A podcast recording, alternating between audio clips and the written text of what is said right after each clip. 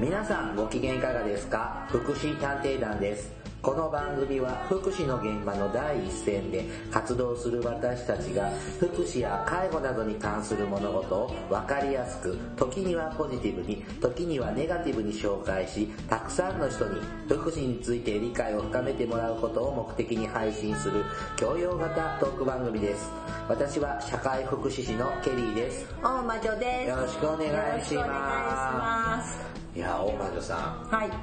あの暑かった夏ど場こ行ったんですかねあどこ行ってちょうどいいけどねいいんだけどこの急急だねうんでやっぱり亡くなる方が多いですねあそうですかこういう時期は多いと思いませんほらほら最近だとさあの菅井金さんとかキキキリンさんとかあそうそう菅井金さんもそうよ菅井金さんキーキリンさん麻生美代子さんも亡くなりましたえふみさんの声の人ああそうそうそうあとほら桜あのさくらももこもそうだよねそれから山本キッドなんとかって言ってほらあの格闘家の人もさあーそうだったじゃないはい若い若い41歳がんでってで大体こうがんとか病気を持ってらっしゃる方でやっぱり急にカクッと来られる方が多いのかなってあのね9月今日も10聞いてる方は10月になってると思うんですけれどもはいあの急に涼しくなったでしょ、うんあの特に朝朝晩が楽になったじゃないですか昼間は大変暑い日もあり続き続いたけどあの40度の日々を思えばそうそうそう随分楽になりました9月の前半僕しんどかったです体がああのねそうなの私もねちょっとね8月終わりの最後の1週間から9月の頭ぐらいが、ちょっとこうなんかねおかしかったちょっとね今もおかしいけどもうしんどくってただでさえ普段仕事してないのが、うんさらにサボって、う涼しいとこにいる冷房の効いたとこにいるとしんどいんですよ、うん冷房のないとこに行くとしんどいんですよどうしたらいいの僕ってこう思ってましたがもうあのもうすぐ過ぎて一月二つ一月ぐらいとか経つとあれは何だったんだろうってぐらい忘れますね本当ねうんなんかでもさ忘れるからさなんて生きてられる気がするそうですこれさずっと覚えてたらさ私多分来年夏来る前に死んじゃいそうだもん きっとどっかで忘れるからさまた来年夏が巡ってこれるんだろうねまあ、こんだけちょっと気候が普通普通っぽくなったんで、まあ、サマータイム議論もあ出てこなくなっちゃったねなればいい どこ行ったんだろうねなればいいのにって思いますけれどもどうです大魔女さん的にはまあ大魔女さん200歳ですからね日本でサンマータイム制が導入された頃もご存知かと思いますけどサンマータイム制サンマータイム制ですねサンマータイム制ってあの GHQ の時代でしのょ頃あれはサンマーなのそうでサマータイムだけどその当時の英語の読み方だとサンマータイム制サンマータイム制ね当時あのサザエさんね当時の新聞の4コマ漫画じゃないですかやっぱあれ新聞の4コマ漫画じゃない時事ネタ豊富なんですけど、うんうんサマータイムって言ってないですねサンマータイムへーあのサンマータイムの時でしょ、うんえーもう200歳もね生きてるとね覚えてなくて何の何だかわかだってその前のほらだってその世界世界標準時が設定される前から生きてるからさ何が標準時かよくわからないから、はいまあ時間なんてそんなものよあのこの福祉施設介護施設で働いてる方たちからすると利用者さんのその時間管理とかタイムスケジュールが1時間2時間早まるって大変ですね絶対嫌だと思大って混乱だろうなと思うし、あと逆にさ昔だったらいいけどほら今パソコンとかの関係でいろんなものがあのほら時間でもはいはいはい決められてたりするじゃないああいうところがだいぶ混乱するんじゃまあでもサマータイムやってる国はたくさんあるわけだからでもどっちかっていうとどうなのかなこう北の方っていうかみたいですねリードがね高いところの方が多いあんまりさ例えばタイだとかさ、えー、と南のさ聞例えきばませんあのうん何えー、と南の方のインドとかさ、うんあんまり聞かないのでやっぱり向こうのその北欧のあのお日様がねやっぱりこういっぱいお日様浴びたい夏の間にっていう方のタイプのなのかしら。もともと第一次世界大戦の時のねなんだったっけあそうそうそうなんだったっけなんあだの言っいてっぱたいな働いてもらえるようにあそう働いて武器とか作ってもらえるようにっていうので生産性を高めるためううんんはいねまあまあ沈静化すればいいのに言わなくなりましたね。うんだからとりあえ涼しくなったとずか別にさサマータイムにしなくってもさあの1時間修行を早める会社があるとかさ、うんあとなんだったらオリンピックの時のマラソンのスタート5時ぐらいから始めるとかさ、うんねボランティアの方はじゃあ3時4時から待機しないといけないのかなでもその期間だけでしょうん多分ねその年だけでしよく知らないすけょどだってだってあれだよ今だってさ、まあ、あの例えばねこれから、まあ、国体とかいろいろあるオリンピックはないけどさ国体とかこう日本でやってますよね今年は福井かな、ん、だけどさなんだかんだ言ってもあのそういう競技の役員とかになるとやたら朝早いよそうだよなそれはなそうよもうだってもうさ朝朝6時もうなんでこんな朝早くからご飯食べなきゃいけないのよと思いながら食べてるけどまあお祭り期間だけねそうやってくれればいいんじゃないかそう言ってもいいんじゃないですかと思いましたね、はいさあえっ、と今日はですねちょっと真面目にちょっと制度の仕組みを覗いてみようというようなはいえー、と会にしますあのーちょうどですね今国民健康保険の保険証が切り替わる新しいのが新しねくねはいえー、と10月の1日から新しい国民健康保険証に切り替わりそうですねますねはいえー国民健康保険かご加入の方はもうすでにお手元に届いておりますねはでその封筒にですねあの国保のしおりってのがうんあったあ入っってるんですたあったあったでもう捨てちゃった皆さんすぐ捨てると思うんですすぐ捨てたすぐ捨てたもうないないでここに基本的な情報っていうのが載ってますので、はあこれを読み解きながあら、えー、と福祉探偵団的に、はいえー、とおしゃべりをしていこうという回にしますねはいじゃあこのやつこれはね本編でねやっていきますねはいよろしくお願いします、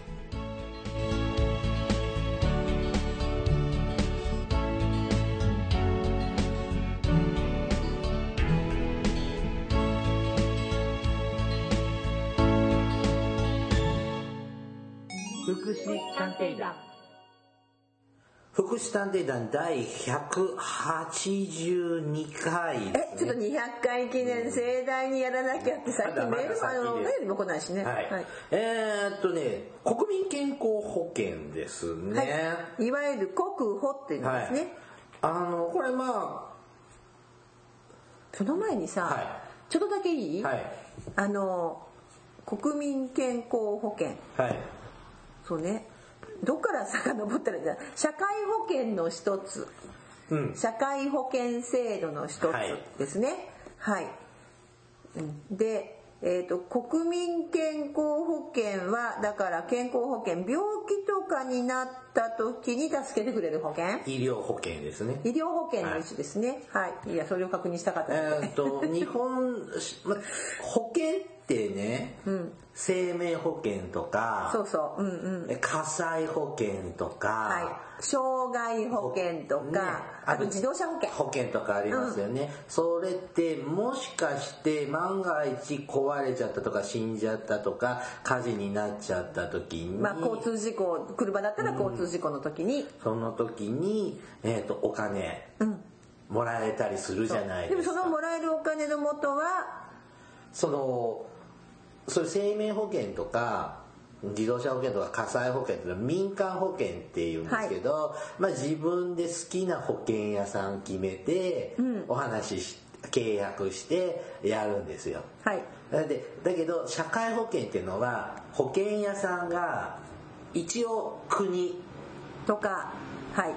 でまあその国の傘下である都道府県であったり市町村が市町村だったりまあ保険屋さんがやってます両が大元は国なんですよねはいで国がやって保険屋さんをやっているのが5つあるはい医療保険はいこれが今日話すその医療保険の中に国民健康保険とかあるんですけどもこれ1つ年金保険はいそう年金も保険なんだよねそうなんですで雇用保険はい労働者災害保障保険、はい労災です労災ねですねそして最新新しく仲間入りしたのが介護保険、はい5つ日本はよくできましたはいあります、で保険は何かあった時に備えてかけるんですよねはいで僕なんかももうすぐクリスマスがやってきますから今の恋人が振られたら次寂しくないように保険をかけた次の恋人を用意している。恋人も保険をかけている。 そんな言 いませんこうやって保険で。保険で別のええだって17歳のくせに生意気だねこれはプレイボーイです、あそうあと受験も保険って言葉使いますよね保あー険で第二志望も受けといてそう滑り止めうんっていうのがも 滑り止めうねあねそういうふうに何かあった時にってまあ保険をかけるっていうよね保険ですねはいでえっ、と医療保険ですね、はいこれ世界で最初に始めたのはイギリスドイツでしょあそうなの、 ドイツなのビスマルクだよあそうなの、イギリスじゃないのイギリスじゃないですイギリスの方が有名ですよね、なんかイギリスさだってほらあのイギリスのロンドンオリンピックの時に華々しくなんかそんなことやってなかったああ好きねあおあれ大好きあれオープニングの時に国民皆保険やったのはイギリスぐらいかな、介保険じゃないそれあそうそうそうそう、うん、で制度はそのビスマルクビスマルクのドイツなんですけども、日本もあってこれ昭和の33年4年5年うん、すごめんなさい私数字出てきません、昭和30年代半ば頃にですね、はい国民健康保険ができたんです、はいで普通会社勤めされてる方は健康保険っていうのに入ってるまあそうですね僕は会社員なんで、けんえー、と病院に行く時健康保険を持っていくんですよあすごい会社員だったのケリーさんそうなんですよその超有名企業にお勤めなうの、ーんブラック企業ですブねラック企業、うーんでもブラック社員がいるんじゃないうんはい、えーっと、日本において最初の公的医療保険は、1922年大正11年に施行された健康保険法なんだって。それは会社勤めしてる人が入こるれは企業雇用者の職域健康保険だったんだって。で、ずーっと行って国民皆保険になったのは、えーっと、1958年、昭和33年であり、えーっと、1961年、昭和36年に国民皆保険の体制がなができましあたのっねて。会社勤めしている人は病院代安くなる仕組みがあったんですけれども、えー、と自営業者うん、あと農業ね、自営業っていうかそうね、はい。自営業者農家とか、えー、とかその家族もそうそうですね、はい、働いてないあの専業主婦とかね、っていう人があの当時は病院代が全額負担だったってことなのかなそういうことかなうんあのね実際ねえっ、と例えば農家のあの人たちなんかはそうだったっていうよだからそうやって思うとさ昭和33年であ待って日本国民が対象となって36年にまあ多分施行されたんだろうね昭和30年代半ばに、えーと今まで入れなかった人用の医療保険ができてうん、だから昔はさお医者さん呼ぶと高いから医者を呼ばなかったっていうのもさ、まあ、昭和30年な半ばまでは実際そういう感じだろうねって話これが安くなったんですね、はいさあえっ、と皆さんのお宅にも配布されているのかなまあそれはだって国民健康保あ険ーに加入してる人にはだよねだから自営業とか農業とか場合によってはそういうこう独立してる自分でね、はい、学生さんなんかにもまあ、学生さんもそうですかね、はいでもあのただしほら、えー、と例えばお父さん働いてますお父さんが会社のね、あの健康保険でね、働いてる人の用の健康保険に入っててそれのさあの扶養家族になってたらそっちの保険で見てくれてるよねだから奥さんもそうだよね、はいあの専業主婦もね、はい、やややこしいんですがまあ、けん大体健康保険じゃないさ国民健康保険まかあ大な、体どっちかだよね、うん、ちょっと高齢者はちょっと別なのがあるんですけどもあそうよちょっとそれ別ようんははいい、まず国保の仕組みはい国民健康保険は病気や怪我に備えてお金これ保険料ですねはい保険料を出し合って安心して医療が受けられる制度ですはーい75歳未満で職場の健康保険などに加入している人生活保護を受けている人以外はみんな国民健康保険に加入することになっていますがなっていますなんですよね、はいまあだから強強制加入ですよね一応そうなのよねそうですね。だから、あの、お金払わないとさ、あの、何払えって言ってくるよね。うん、で保険はみんなで少しずつお金を出し合って困っている人がそのちょっとずつ出し合って溜まっているお金を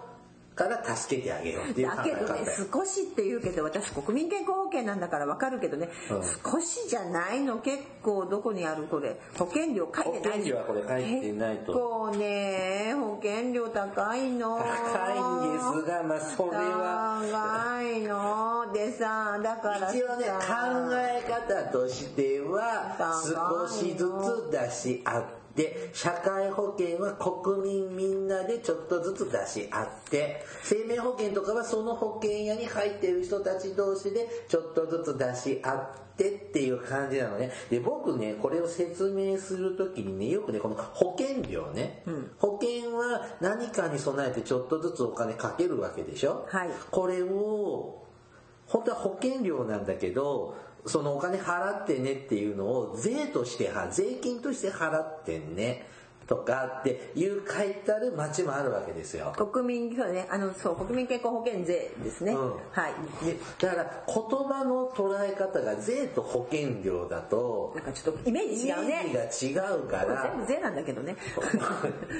まあ バッサリ言うと、全部税なんだけどさなんか僕は保険料っていう言葉に統一した方がいいような気がするんですよね。あれ、あの、ただし、特別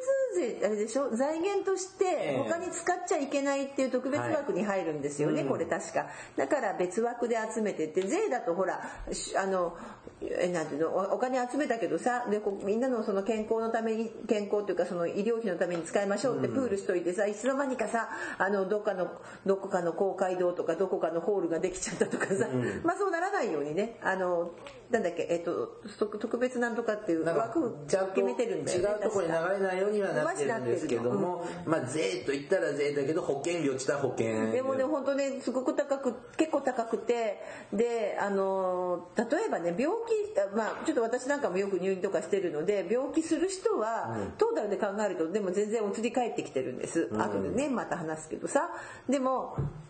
正直なところかからない人いるじゃない。いますね全然病院にかからない人ってさ1年でも2年でもさそういう人たちって本当にこの保険料をもし払う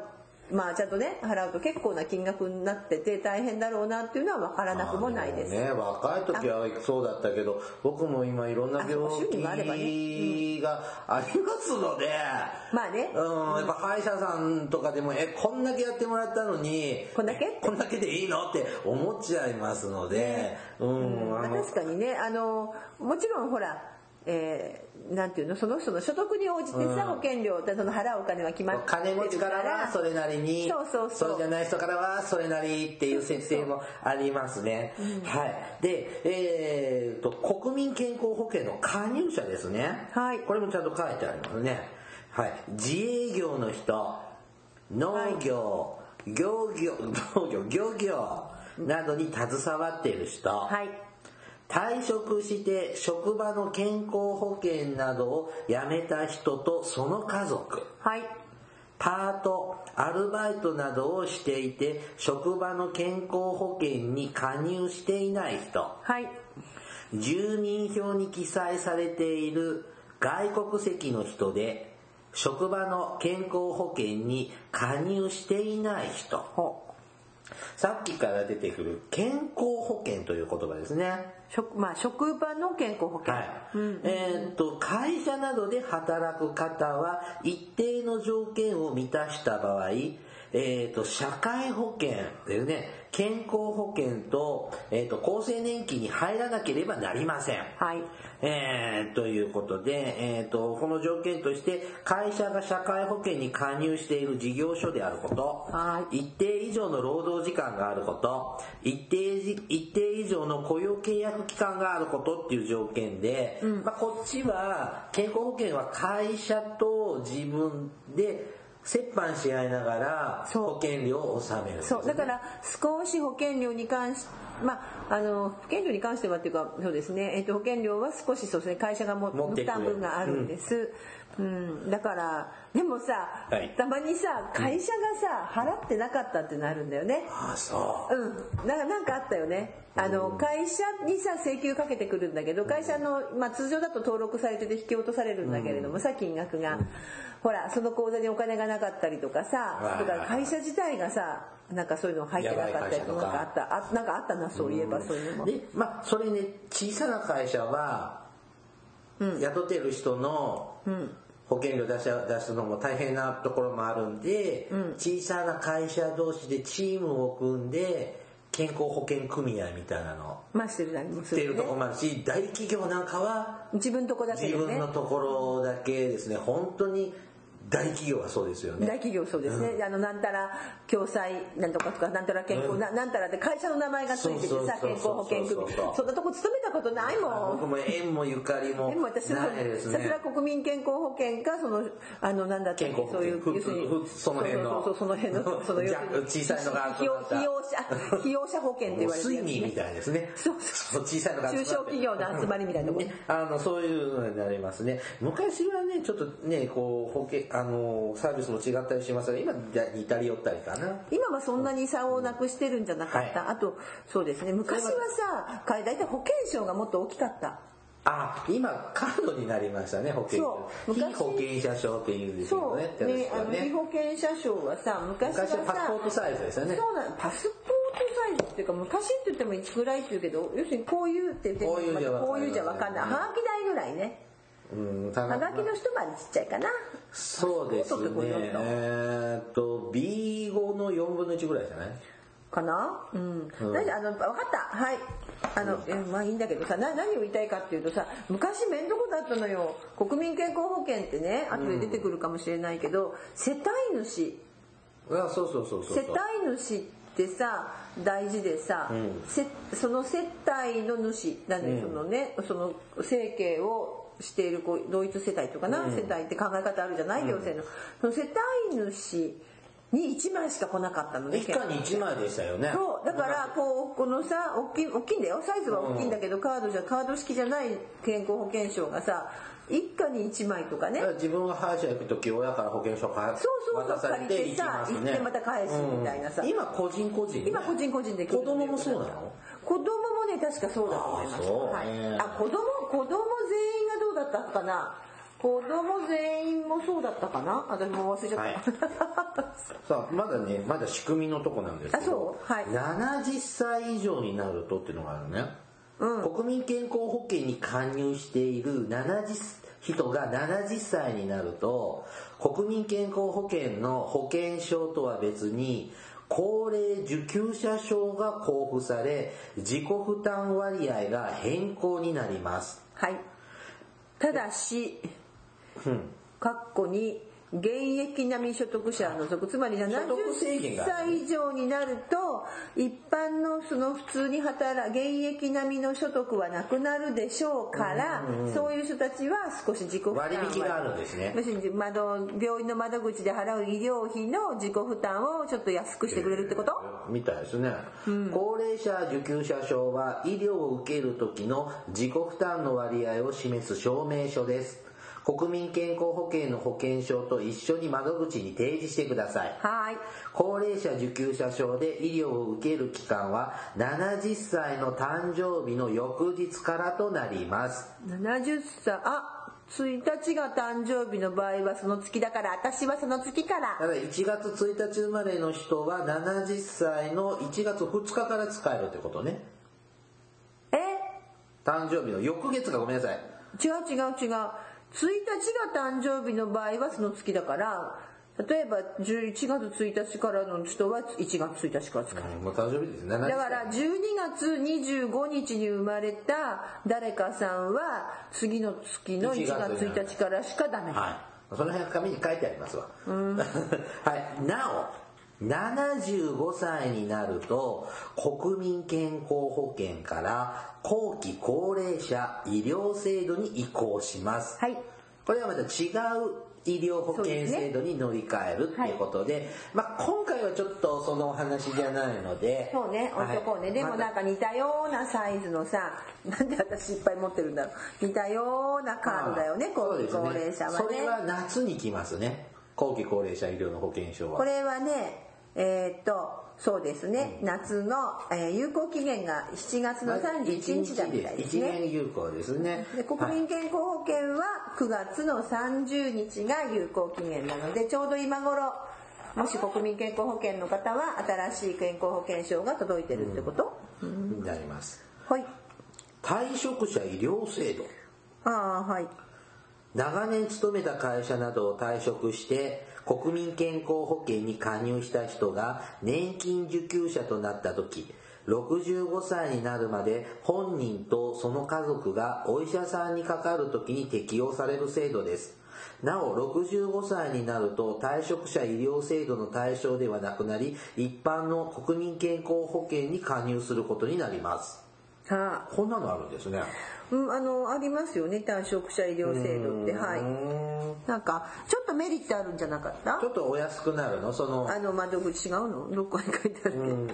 わまかあ、でんないもこの制度はね平成27年にの3月で終了したんですけれどもあのー平成27年当時にまだこの制度を利用している方が、はいまだ平成30年なんでいらっしゃるので存在してるけども私たちみたいなナウなヤング世代はまあ関係ない話ですね私200歳だから関係ないけどねはいはいさあこの、まあ、保険なので保険給付ですねはい受けられる、まあ、生命保険だったら保険金とかでもさこれもしもだよ入ってなかったらどうするの例えばさえーっとさっきも言ったけど保険料を納めなきゃダメでしょ、はいで保険料を納めるのをさ、サボっててとかさ、はあの納めなくてさ請求書来てもさもう知らないしそんなの、そんなことよりも携帯代に払わなきゃいけないしさそんなことよりも、あの他のね食べることが大変でとか言っては払わなかったりするじゃない、はいそうするとどうするの病院代あの全額自己負担でしょ基本的にはね、でもどうしたらでもそんなこと言ったらさすごい高いんだよね本当は病院代ってね、ちょっとかかっただけでも1万円とかさすごい金額になっちゃうでそういう時どうしそたれらいいのを先喋っちゃいますかダメえーっ と15ページああそれあるのうーん保険料を、えー滞納すると、うん、だってなんか最近そういう話ばっかり私あの関わってるからさ、はい はいえー災害などの特別な事情がないのに保険料を納めない世帯、まあ、人や家庭ですが次のような措置が取られ取られることになります、えー納付書が届いたら納期,、納期納期限内に納めるようにしましょうはいまず1番保険料を滞納すると期限を過ぎると督促が行われますそれでも納めないでいると保険証を返還し短期短期非保険者証が交付されます、はいまた1年以上の滞納者には非保険者資格証明書が交付されますうんじゃあさえっ、とそうか一応いや返還しって書いてあるけど返還しなかったら もうダメダメなんじゃない一応制度的には執行猶予みたいなのがあるってことですねうーんで、えっと非保険者資格証っていうので、受け受受病院に行くとですね医療費は全額自費で払います、えー保険料を納めた後で支払った額の7割8割または9割相当の払い戻しを受けることができます、はいあだから全部払って後で本当は割り引いてもらえる分が返ってくるんだ、ああうあだからね、えっと、なんていうんだっけ、あの、召喚払い。んうん、でな療養の給付の差し止め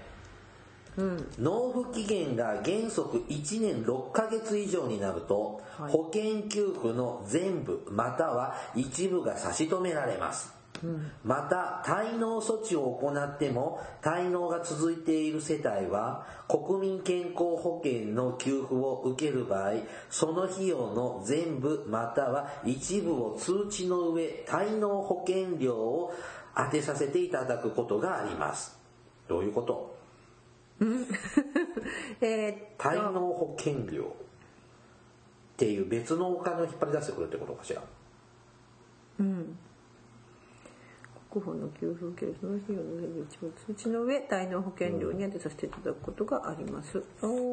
お国保の給付あーあーそうか分かった、えー、と国民健康保険だからもしすごいもうずっともうどうしても1年6ヶ月以上になってもっと差し止めをしました、で滞納措置を行っても滞納が続いているような場合には、えー、と国民健康保険の給付があるわけじゃない例えば、えー7割かあの、本当は本当はお金を給付してるわけだよね、そこの医療機関にお金をこう国民健康保険のとこがで払ってるわけじゃない、それを、えーっとあのそその払うんじゃなくだから一回自費で払って例えば1万円のさ医療を受けました、1万円最初払うわけでしょ、払うその払わなきゃダメだよね、で払ってで本当は7000円返ってくるとするじゃない、うんでもその返ってくるはずのあのもうなんか言っても滞納してるようなとこには、本当は7000円は返すんだろうけど返さずにその、っそれを保険料に当てちゃうんだ。てことじゃないのでもでもさその7000円でも滞納してるんだからさでも資格はあるからかうん。資格はあるからなのかな滞納うんよくわかんないでもさ滞納してるんだからさそう差し止めされてるんじゃないのまあでもこうやって考えたら手厚いね。ね手厚いですよだからあれちょっと待ってこれってさだからすぐシャットアウトじゃないんだね。じゃないんでだから水道みたいなもんだねあのなかなか止めない水道ってやつだねで保険料をちゃんと納めたらえー、っと改めて国民健康保非保険者証がもらえますはいってことですねついつい滞納率調べちゃった、いい や僕もねちょっとお手伝いしている知的障害の方やっぱ長年滞納しててあコツコツ支払って3年ぐらいかけてうん結構ねあの全額払いましたねなんかいるよねあの滞納がどんどんどんどん重なっちゃってる人ってででその度にちょっと払ってこう短期のものをもらってきて特に子供さんなのねちょっと話がさ飛んじゃってるかもしれないけどあの国民健康保険さっきさほら結構保険料高いんだよねって言ってで一番メリットがあるのはさ例えば本当だったら1万円かかる治療費が、えー、と3,000円で済むとか、7,000円は健康保険で払ってもらう、それが、えー、とこの後だったけど本当は療養の給付じゃないの、そんなま話、ず保険に入った特典を喋らなきゃいけないの にいきなりいきなり払わなかったら払わなかったらどうするのって説 明がややこしくなるんだけど分かった、はい、だけどさそうそのじゃあはいじゃあ分かった、はいじゃあ次受けられる特典メリットねじゃあちゃんとお金払ったはらい何が受けられるのっていうことだけど、はい、まず療養の給付、はいはいあなたが病気や怪我をした時には次のような給付が受けられます、は1診察はい2治療はい3薬や注射などの投与はい4、はい入院及び看護はい5在宅医療及びあごめんなさい在宅療養及び看護はいまあ、いわゆる病院系の治療や薬ですよね。はーがい受けられます。で、病院などの窓口に保険証を提示すれば、一部負担金でしを、ふ一部負担金を支払うだけで医療を受けることができます。はで、まあ、要はおまけしてもらえるわけですよね、本来の病院代から。ーいまあ、さっきも言ったけど1万円払わなきゃいけないところが2,000円だったり3,000円だったりで済むってことね、はい、これ僕ちょっとこれ読んでへえと思ったんですけど義務教育就学前の方、はいまあ、子供ですねい保育えー、とまあ幼稚園保育園までまあねその6歳とかね、うんそれぐらいの子まではは病院代2割でいいんですいあそうだったの、私も知らなかったわあだから1万円のとこが2000円でいいですね、はい義務教育就学以上から69歳以下、まあこれが今聞いてらっしゃる方のほとんどだと思うんですがは3割でいいはい1万円のところ3000円でいいってことですね。はいで、70歳以上、74歳未満かなうんの方は、ちょっと、まあこれ、まあ1割から3割。 1割2割3割、うんちょっと生まれた年もあるし、で、あのー、高齢者の方でも現役並みに、あの、所得がある方まあまあそういう人は3割、はね、ちょっと3割ですけど、それ以外の方は、まあ、ちょっと年齢等によって、ちょっと1割とか2割の場合もあるそうです。はいまあ、ちょっとこれ分かりにくいけど、まあ、ね、こういう風になっております。で、えっ、と、現役並み所得者っていうのは、えっ、と、同一世帯に一定以上、課税所得が150万円以上の所得がある場合だって。うーんえ145じゃないのね、え違うの145万以上。 150って言ったよあ、今本当ですね。 じゃあ、同一世帯に一定以上、えっ、と、課税所得145万円以上の所得がある場合は、 145万って結構これ年収ってことこれ課税所得だからさえっ、とあれだよね105あのなんだっけ100全部の収入じゃないよね単身世帯だと383万だし2人以上だと520万以上になってるからあ、これが収入ってことそうそうそうえ、70歳以上で年収383万すごいね。一人暮らしでうん相当いい年金もらってるね相当、えこんだけ年金もらえまあ現役なとりだかからいいんじゃないでも社長さんとか会長さんとかそうそういう方もいらっしゃるでしょうけどとか作造さん収入まあがまあ金持ちですよこんなんぐらいビビたるもんですよねってなるってことまあ、ねだからねさっきさいきなり飛んじゃったんだけど、あはいのお金ある人にとってはそんなにさ負担感がないうんかもしれないし、あのけどお金がない人たちにとってはさ、やっぱこういろいろ負担感があったりするのかなと思って払えなかったらどうするのかだってすごいほら、うんあの未納率も高いじゃないですか国民健康保険っあてそうな。のだって働いてる人たちはさ常に収入がちゃんと入ってく給る料かからら僕たち給料からさっぴかれてるんでピンそうとそうこつなけいられてるからさ分かんないけど、うん国民健康保険払ってるとすごい結構な金額だしやっぱり、うんあのうんなんとかな払いたくない人の気持ちがちょっとこう自分は国民健康保険なので分からなくないの。ごめんね僕は仕事柄ですねあの国民健康その障害者の方とかの支援してるんでその国民健康保険の支払いの納付書みたいなの届くわけじゃないですか、あれ見ててもそんなに高く感じ障な害いのな方とかはねうん年金だけだからねうんあのあの本当に現役で働いてるとそれなりの金額がまあだから半分はさ会社が払ってるじゃんうん倍払ってるわけですからうん自分でうん単純な考え方としてそうだよねそうよ、うんそれなまあそんな給料良くないけどケリーさんほどは、うん高級取りじゃないからね,、まあはいはいねまあともかく病院代がまあ普通は3割で受けられるとまあね、うんてか思ってくれ日本のさ人たちはさ病院代をさ、がさ国民健康保険とかを使った金額が定価だと思っちゃってるんだよね、うん国民皆保険でねなんかやっぱりねでうちもねこの前あのこの前じゃないだいぶ前かうちもちょっと親戚がね、こう海外に遊びに行ったんだって、ほいでねこう子供が怪我しちゃったのよ、で遊んでてで病院連れてくでしょ、でその時こう離離島っていうか、まあ、大した離島じゃないんだけど、そっからどこかのこう、まあ、もしかしてこう手術じゃないけど縫わなきゃいけないから手当てしなきゃいけなくて、ここの島には病院がないからって言って、ドクターヘリ呼ぶとか言っていう話になりかけたんですって、なりかけたらそれが、えー、と300万って言ったかな日本円で。 えー足切っただけで足ちょ っとだけで、まあ、そこまでお金かけられないからって言ったら、まあ、治っちゃったんだけどねうんしかも逆におかあのそこではだからこう日本だったら抗生物質とかだんバンバン出すじゃない怪我してたらうんもう全然出さないんだってうんもうほとんど薬痛み止めぐらいしかもうくれなくてうんでもちろん一回自費で払って、まあ、もちろん旅行保険入ってるからうんそっちで帰ってくるんだけどすごいねあのやっぱ医療って高いんだってアメリカだったけどね言ってたアメリカはねすごいね、うん、だからやっぱり日本人はさもっと3割高いなと思ってもその3割が低価だと思ってるところがあるけど実はあれはあ3割であるから何あの3倍ぐらい3倍ちょっとするのが本当のお金なんだよね。うんそうよねはいでこれどんな医療でも安くなるわけじゃないんです、あら私の美容整形あ整形整形しないわ。はいうん失敗したんですかいやいやいやいやいやいやいやいや何言うの、はい美容整形してません。保険証が使えない時、はい病気とみなされないものはい。はい例えば美容整形あら健康診断、あ健康診断もダメなのね予防接種あ、予防接種もそうなんだ正常分娩、そう普通の子供を産む時はそうですでい異常分娩ちょっと変だけど帝王切開とかになってくる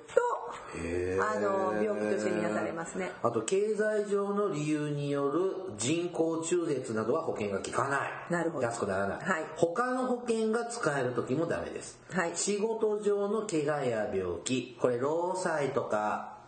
労働災害の場合なんかは、そうですねああちらを優先にってはいことですね、労働災害の場合には労災保険が適用されるので、えー、と労災保険でが支払ってくれます、んはい、で逆に言えば交通事 100%, 故もそうだよねこう100%払ってくれるはずだよ労災保険労災はね、はい、あ3つ目こ国民健康保険の給付が制限される場合があります喧嘩や泥酔など による怪我や病気をつ気けてねキャリをーさんえー、え僕はどっかにいなかった泥酔でさどこかにさ泥酔でさなんか溝に落ちて頭割ってさ救急車で運ばれた人いたよねあの人どうよかったのこれ泥酔だよな、まあ、これはあんまりなさそうですけど、まあ泥酔でもさよっぽどな場合じゃない えー、でも気を抜けダメだねはいまあ喧嘩もダメなんだあでもさ喧嘩もさ加害者とかが明確にいる場合にはダメかもあーそうだよ向こうが弁償でそうそうそうまあ、交通事故と一緒だよねまあまあそんな感じねさあちょっと全然オーバーでさ何進んでないんですえがなんでこれでなんで十分進んだじゃないおお時間がえもうこれで終わりもう次回もうでもほらこう次回かこれまたやるのでもさ大体のところは言ったよねうんもう他にいだってけますよ他にさ僕だってあの高額医療の話とかもしたいしあさそうなの、なんだふん もうちょっとだって あの入り口で終わってる感じなんです僕的にははいわかりました、はじゃあ第2弾ね第次回やりましょうねはい第2回やりましょうねはいはーい This is 福祉探偵団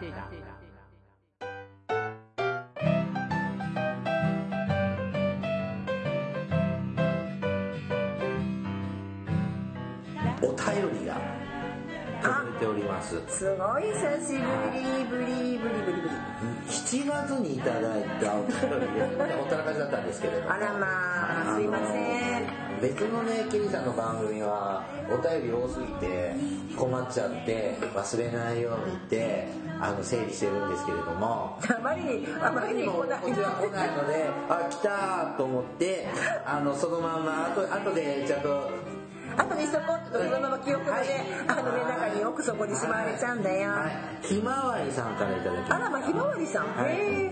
ケリーさん、大魔女さん、こんにちは。こんにちは以前お便りしましたひまわりです。えはいいつも福祉探偵団拝聴しています。自分でもびっくりなことに、私はいろいろ悩み、考えた末に、介護福祉の仕事に就くことにしました。経験や資格もありませんので、まずはパートで週3日です。自分にできることできる範囲で無理をしないように自分で言い聞かせながら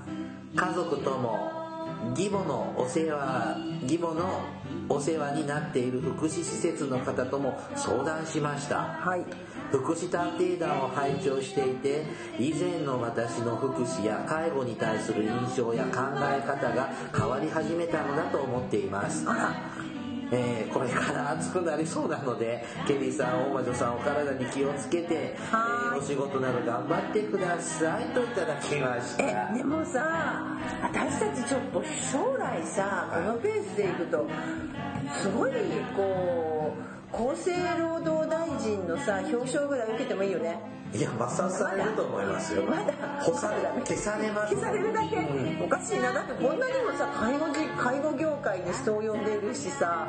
そう一人じゃないまさか一人なのいやもう一人ぐらいいなかった本当ですか今までにああいましたねいたでしょほら今までだったら3人ぐらいいたよ聞いてこの業界に入りましたよって方って実際どれぐらいいらっしゃるんでしょうねねえちょっと私たちほら厚生労働省のさアナの総大臣のさ表彰状ぐらいもらってもいいような気が するそこまでは摩擦そさんなれ気まはもすらねえない、でもさこの介護業界人手不足の中にさそうやって働いてる人たちがいるこ国からはじゃなくてもいいけどこういう福祉業界とか介護業界からい表彰を受けてもいいよね、そうねだってさねえだってこんなさ介護の具はさなんかこう 3K だ 4K だ 5K ださ 4K はテレビね 間違いないそうねそうって言われてる中さこうやって介護のこう自らだよ自ら介護業界に入りたいって面白そうだって思う人たちのリスナーを増やしてるというこの私たちの功績を認めてもらえてもいいのか抹殺されるかどっちかだねあほらまず抹殺されるかな私たちの母体である日本社会福祉士会とかからおお褒めの言葉欲しいよねほらだから私今一生懸命アンケート書いてるあ書いた書いたちょっとそれ後で聞くから、はいはいね、もうさん季節が変わってはい3ヶ月ほど経ちますけれどもどうでしょうね働き出してそうですねあの本当に今年暑かったのででもさほらどうだろうな施設でシーツのタイプにもよるじゃないそうそうそうそうコンピューターなのかデイサービスなのコンピかューターさんとか大変だと入所型の老人ホームな優勝の方だとかね空調効いてるからね、うんあと老人ホームもどきなのかでもさほらあの今年はさ災害があったりさあちこちで停電とかがあったからさもしかしてそういう時の来るね大大変さもあったかもしれないよねねえー、と家族が利用している福祉施設の方にも相談したそうですけどねどんなアドバイスしてもらったんだろうねねえなんかそういうのも聞きたいね いや無理っすよとかって言われるのかもうん、とかさ給料安いからやめといた方がいいですよって言われるのかさでも結構ね私ね結構ねほら初任者研修の講師とかしてると、んやっぱり自分の家がの家族がそういうところにお世話になってその人たちがすごく優しかったからとか親切だったから私もあのそういう仕事に就こうと思いましたっていう人結構いますよへえ最近すごく多いだって全員にこう自己紹介してもらうんだけれども今30何人いるうちのどうだろうな3分の1以上はそういう風な話になるのですごく嬉しいそれはだから私たちがこう一生懸命ねあのお世お世話っていうかねそうやって親切にすることがこう次の人たちを生んでるんだなと思うとね嬉しくなりますえ大魔女さん初任者研修の講師とかしてるのえして知らなかった うんつうか魔女魔女の分子をお魔女学だけだと思ったあのね魔法学とうん 魔法学と錬か金術とか錬金術とか教えてた見せ金の作り方そうそうそうそうとかそうそうそうあとあのコミュニケーション技術はさ人の騙し方だとかねどうやってこう親切そうに見せるかってそれをやってるよ本当にブラックな学校ですよね。はいは ね、あのーまあ僕もね、そういうお話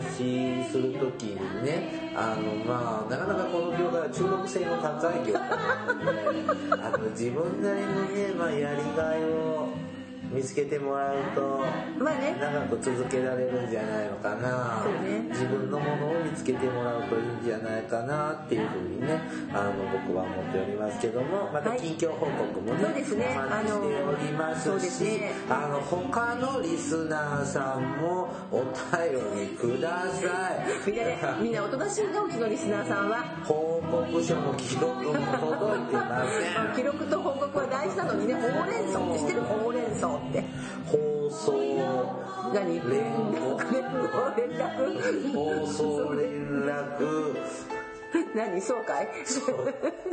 う奏者そうじゃないですね。はい、あの他の方もぜひね、ほうれん草あのお待ちしておりますね。は、はいいお便りコーナーでした。はいはい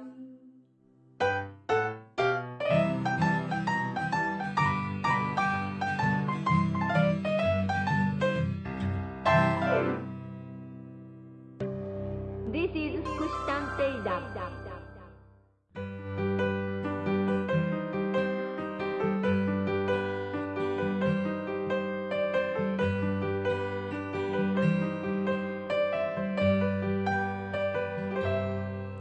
エンディングです。はいこの保険証ね、私も持ってますけれどいいないいなほらほらなんかちょっと高級食見てこの国民健康保険のペンペラペンかペンペラペンだよね。そんななくしちゃうよすぐ風吹けば飛ぶようなんだもんうんでもね、これあの本人確認にも使えるので、そうなんだ便利ですよねなそのほらあの働いてるちゃんとして働いてる人の健康保険証は硬いのそうちょっとキャッシュカードみたいな感じじゃない僕はねあの健康保険なんで全国健康保険協会そうでしょっていうだからそういう中小の連合会みたいなのですねでしょ私の見てこれあの、ま、本当のこれ本証新証明健康国民健康保険だからペンペラペンだよペンペラペン国民健康保険の人は保険れ市町村でいいですかそうですね。基は本ねい、市町村です。だから保険者名にはここに丸々市と書いてあります。はい。ね、ちょっと仕事柄ねいろんな市町村から届く利用者さんっていろんな市町村にいるからあー届くねうんそのけ保険証がね送られてくるわけじゃないですか、はあれ町によって違うのねあ、そうなの。何書がき違う。留めで来るところと、う書き留めじゃなく来るところがうん、書き留めなんかしてたらさ、あの経費がかかってしょうがないっていうところとかさあるんじゃない？であのー、書き留めのとこね留守にしてると取りに来いか再配達の手続きしないといけないでしょで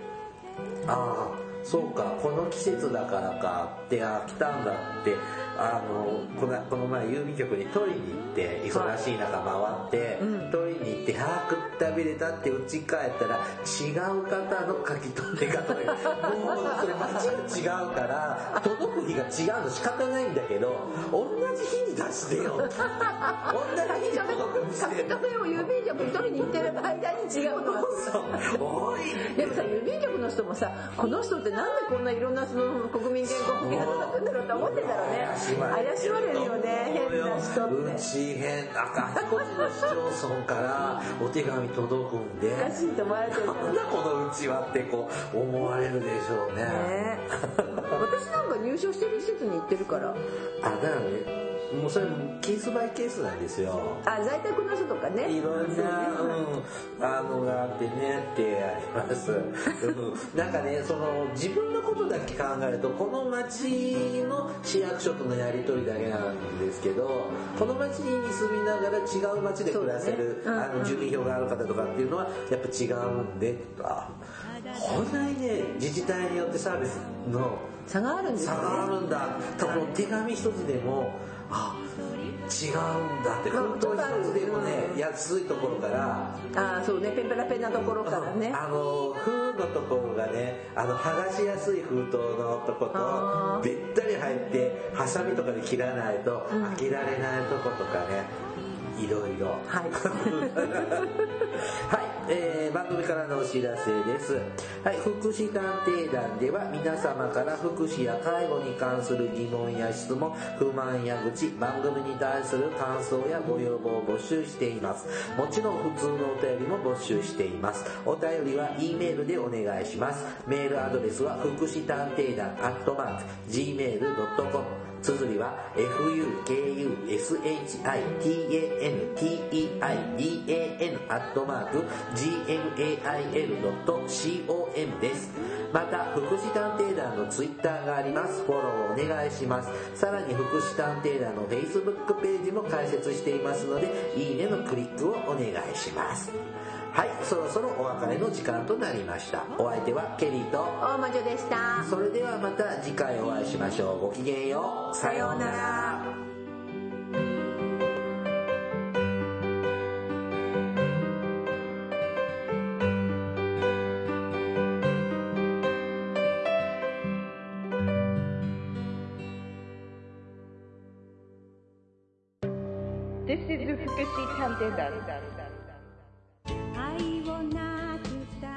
Hi everybody, how are you doing? This program is educational type talk show distributed for the purpose that we who work in the front of welfare, introducing about welfare things and care, etc. This program sometimes for negativity and sometimes for positivity, also intelligibly for getting deeper understanding about welfare for many people.